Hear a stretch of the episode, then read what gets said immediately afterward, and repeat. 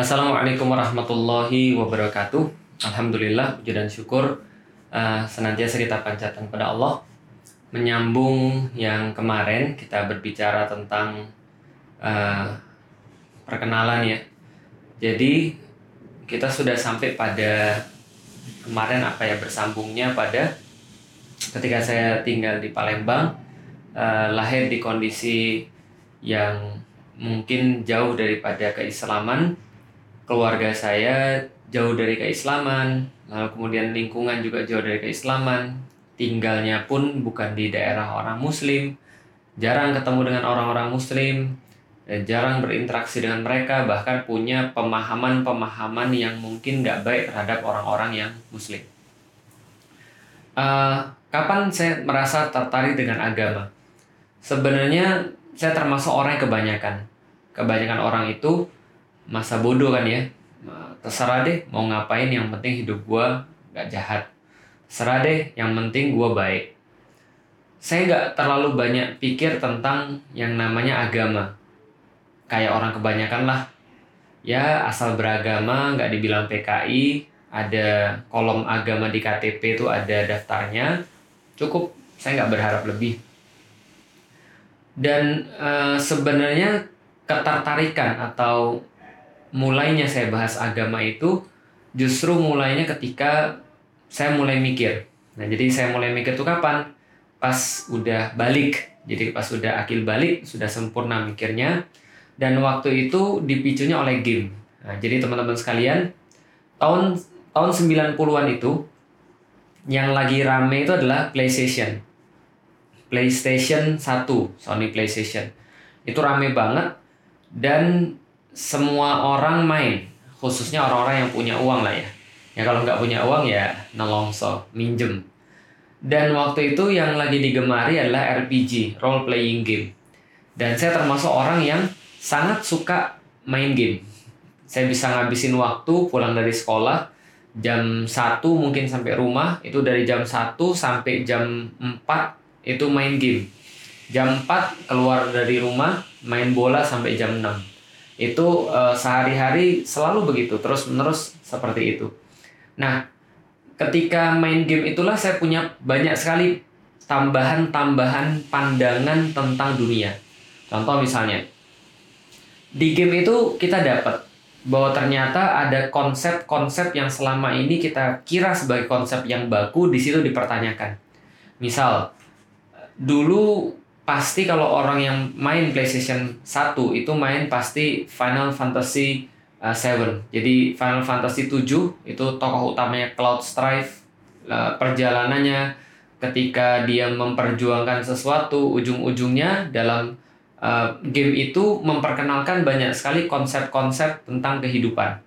Dan memang orang yang lagi akil balik itu kan mempertanyakan segala sesuatu. Kalau dia tidak ignorance, kalau dia tidak bodoh amat dia pasti mempertanyakan segala sesuatu. Misal, waktu itu yang termasuk saya pertanyaan adalah kalau kita itu sudah mati, itu kayak apa ya? Apa kayak film Ghost? saya yakin kalau milenial nggak tahu ini. Film Ghost yang dibintangi oleh Patrick Swayze dan Demi Moore. Mohon maaf kalau saya salah sebutnya. Nah, itu apakah seperti itu kalau sudah mati? Kalau sudah mati terus kemudian rohnya keluar, bentuknya sama kayak manusia biasa, bedanya dia bisa tembus pandang. Lah kalau gitu enak jadi setan dong saya pikir waktu itu. Kenapa? Bisa ngintip orang. Mesum banget ya. Uh, jadi pemikiran sederhana gitu ya. Uh, saya pikir apa begitu kalau sudah mati? Atau seperti roh Jepang. Kalau roh Jepang tuh ya kayak kayak api gitu ya, terus bisa jalan-jalan gitu ya. Atau setannya seperti apa sih? Atau lebih pucat daripada manusia biasa? Lah kalau misalnya memang kita ini seperti arwah gentayangan kayak begitu, lah terus di mana surga, di mana neraka? Yang selama ini kita kita sudah diajarkan tentang itu. Banyak sekali konsep-konsep dalam kehidupan yang memang saya mulai untuk mempertanyakan, saya mulai untuk berpikir tentang itu. Dan saya yakin seluruh manusia pasti begitu kalau dia sudah mulai mikir. Kecuali ignorance, kecuali yang bodoh amat. Saya juga mikir misalnya, nenek saya bilang dulu saya dari tukang kayu. Kehidupan saya yang lalu saya tukang kayu mungkin nggak ya saya waktu itu tukang kayu yang sukses? Atau kira-kira siapa cinta saya di masa lalu gitu ya? Karena kan kalau film-film kan gitu ya film di masa saya tuh Pai Sucen WD siluman ular putih. Kalau kita tidak bisa bersatu uh, di kehidupan yang sekarang kita nanti akan berjumpa dan bersatu di kehidupan yang berikutnya. Wah. Uh, lalu siapa kekasih masa lalu saya? Apa kerjaan saya di masa lalu? Apa kehidupan saya di masa lalu ada nggak efeknya buat yang sekarang kalau reinkarnasi itu ada maka apakah saya itu bisa mewarisi uh, keahlian-keahlian di masa yang lalu. Ataukah seperti Son Gokong, uh, kalau misalnya yang nonton Kerasakti itu ada Tipat Kai, uh, itu yang babi itu ya. Nah, itu kan dulunya bukan dari babi. Kan konsep reinkarnasi itu mengajarkan kalau kamu berbuat buruk di kehidupan yang uh, sekarang, maka nanti kamu akan dilahirkan di kehidupan yang ke depan itu dilahirkan dengan kesulitan, dengan keburukan. Misalnya contoh wajahnya nggak terlalu bagus, rezekinya tidak terlalu bagus. Dalam hal ini Tipatkai karena suka gangguin cewek, itu maka dia jadi babi. Maka dia harus mengumpulkan good deeds, harus mengumpulkan amal-amal baik. Supaya dia dilahirkan kembali jadi manusia lagi. Itu menurut konsep Son Gokong. Atau gimana sih? Nah, game itu menyediakan jawaban-jawaban atas pertanyaan-pertanyaan saya saya nanya dari mana asal manusia, setelah mati kita tuh jadi apa. Final Fantasy misalnya punya konsep live stream. Oh ternyata manusia itu uh, mati lalu kemudian dia menjadi live stream sebuah aliran alam. Lalu kemudian matinya itu dia akan menjadi bentuk lain daripada kehidupan. Bisa jadi pohon, bisa jadi manusia yang lain. Atau ketika pohon mati dia juga bisa jadi manusia, Eh, manusia mati bisa jadi pohon, rohnya itu yang kemudian bergerak terus live stream, konsep seperti itu. Dan konsep-konsep semacam ini bukan hanya ada di satu game, bukan hanya di bukan hanya ada di Final Fantasy, ada juga di Wild Arms, ada juga di Xenogears, ada juga di Legend of Legaia dan seterusnya. Semua penggambaran tentang Tuhan, tentang manusia, tentang alam semesta, tentang kehidupan itu diceritakan di dalam game berdasarkan sudut pandang orang-orang yang buat yang mereka bukan buat itu dengan sembarangan. Misal contoh Xenogears itu, kalau saya nggak salah, pra produksinya aja tiga tahun. Dia meneliti tentang sejarah Tuhan, dia meneliti tentang bagaimana sejarah manusia, tentang kota-kota penting yang akan dijadikan sebagai setting game. Lalu kemudian dia uh, apa namanya ya melakukan semuanya lah. Untuk apa? Untuk menghadirkan satu konsep baru bagaimana cara manusia memandang tentang Tuhan. Walhasil daripada main game itu, banyak sekali yang saya dapat. Salah satunya, ah Tuhan itu bohong. Tuhan itu nipu.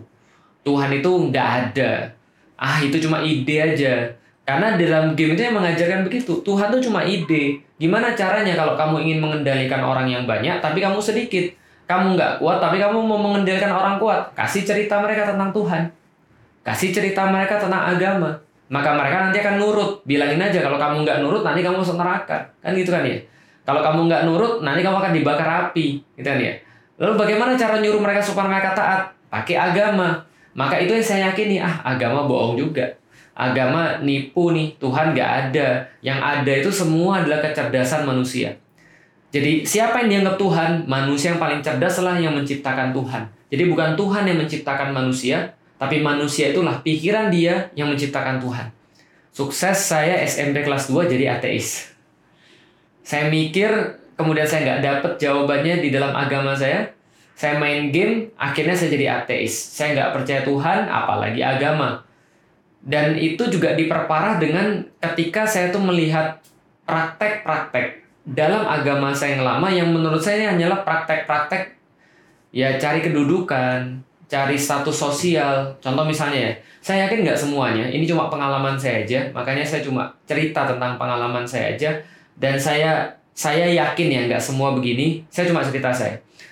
Waktu itu teman saya tuh kalau pergi ke gereja itu cuma untuk proklamasi. Oh ini pacar saya baru nih, bawa pacarnya ke gereja. Cuma untuk ngasih tahu kepada orang-orang ini saya sudah pacaran. Jadi waktunya untuk pacaran itu hari hari Minggu itu. Pergi ke gereja, habis itu makan, tapi esensi daripada ibadahnya mereka juga mungkin nggak paham. Saking kemudian saya tertarik untuk nyari agama dulunya sebelum saya jadi ateis dengan gara-gara game dan sebagainya itu, saya sampai datang ke uh, misa. Misa itu semacam apa ya? Uh, Jumatan lah kalau di dalam orang Muslim. Karena misa itu ada tiga jadwal, ada jadwal umum itu biasanya jam 9, ada jadwal yang khusus itu di atasnya orang-orang tua biasanya, dan ada yang jadwal uh, bahasa Jawa, itu biasanya jam 7 pagi. Nah saya datang pas yang orang tua, untuk apa? Karena saya pengen tahu nih, uh, agama saya ini apa? Apa yang diajarkan? Tapi saya nggak dapet, saya datang berkali-kali, saya datang uh, apa namanya mengharap sesuatu, tapi saya nggak dapat kecuali ini orang pergi ke gereja menurut saya cuman kepuasan ritual saja. Yang saya pikir orang nggak beragama pun bisa cuma untuk kepuasan ritual gitu ya. Orang nggak beragama pun akan merasa puas ketika dia sudah berbuat baik. Orang nggak beragama pun merasa akan tenang ketika dia tidak ganggu orang lain. Uh, saya nggak merasa ada kepentingan dalam agama saya terus saya merasa ya ini kayaknya cuma dongeng aja maka waktu itu saya jadi ateis mantap banget jadi ateis dan mendadak saya jadi sinis terhadap agama uh, teman saya di lain sisi punya pengalaman yang lain. Saya punya teman dulu dia sangat dekat sekali, tiba-tiba dia tobat dalam tanda kutip ya. Padahal dulu dia tuh pergi bareng kita, nginep bareng kita malam-malam padahal cewek loh. Nginep bareng kita, pergi bareng kita, sohib banget lah pokoknya. Kita punya tim bola, kalau kita pergi mana-mana dia ikut. Kalau kita nginep di rumah dia, dia yang jamu, main bareng-bareng. Ya tapi nggak kayak sekarang ya, nggak ada mesum di situ ya. Nah SMP masih. Nah tapi ternyata dia tiba-tiba tobat. Terus dia bilang gini, Lik bertobatlah Lik, kerajaan Allah telah dekat. Saya bilang dari Hong Kong. Saya sini terhadap agama. Saya menganggap mereka tuh ah mabuk agama nih orang, tertipu, nggak mikir. Mereka belum sampai mikir seperti kita. Saya bilang sama teman saya juga sama-sama ateis. Karena bagi kita orang-orang yang ngomong agama tuh menjijikkan. Orang-orang yang ngomong agama itu naif, munafik, gitu kan ya maka saya nggak suka dengan agama karena saya pikir ini penipuan terhadap manusia.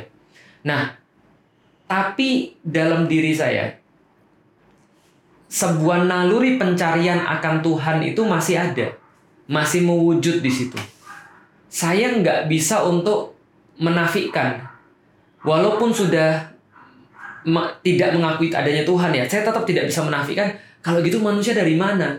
Saya harus nyari ini. Saya nggak bisa uh, menerima bahwa kita ini ada ya begitu aja nggak bisa.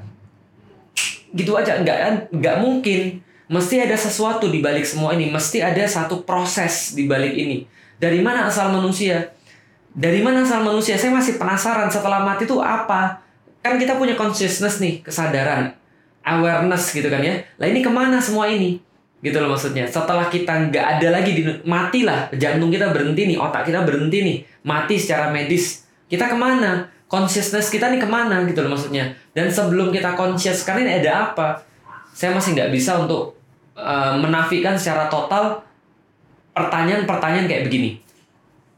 Ketika saya nggak bisa menafikan secara total dari situlah saya tertarik sekali dengan biologi Nah, siapa sangka biologi itu dan pelajaran-pelajaran sains yang lain ini kemudian mengantarkan saya untuk lebih mengenal agama yang benar. Dari ateis jadi agnostik, kemudian jadi seorang muslim. Kita akhiri sampai di sini, insya Allah kita akan sambung di uh, episode yang lain. Assalamualaikum warahmatullahi wabarakatuh.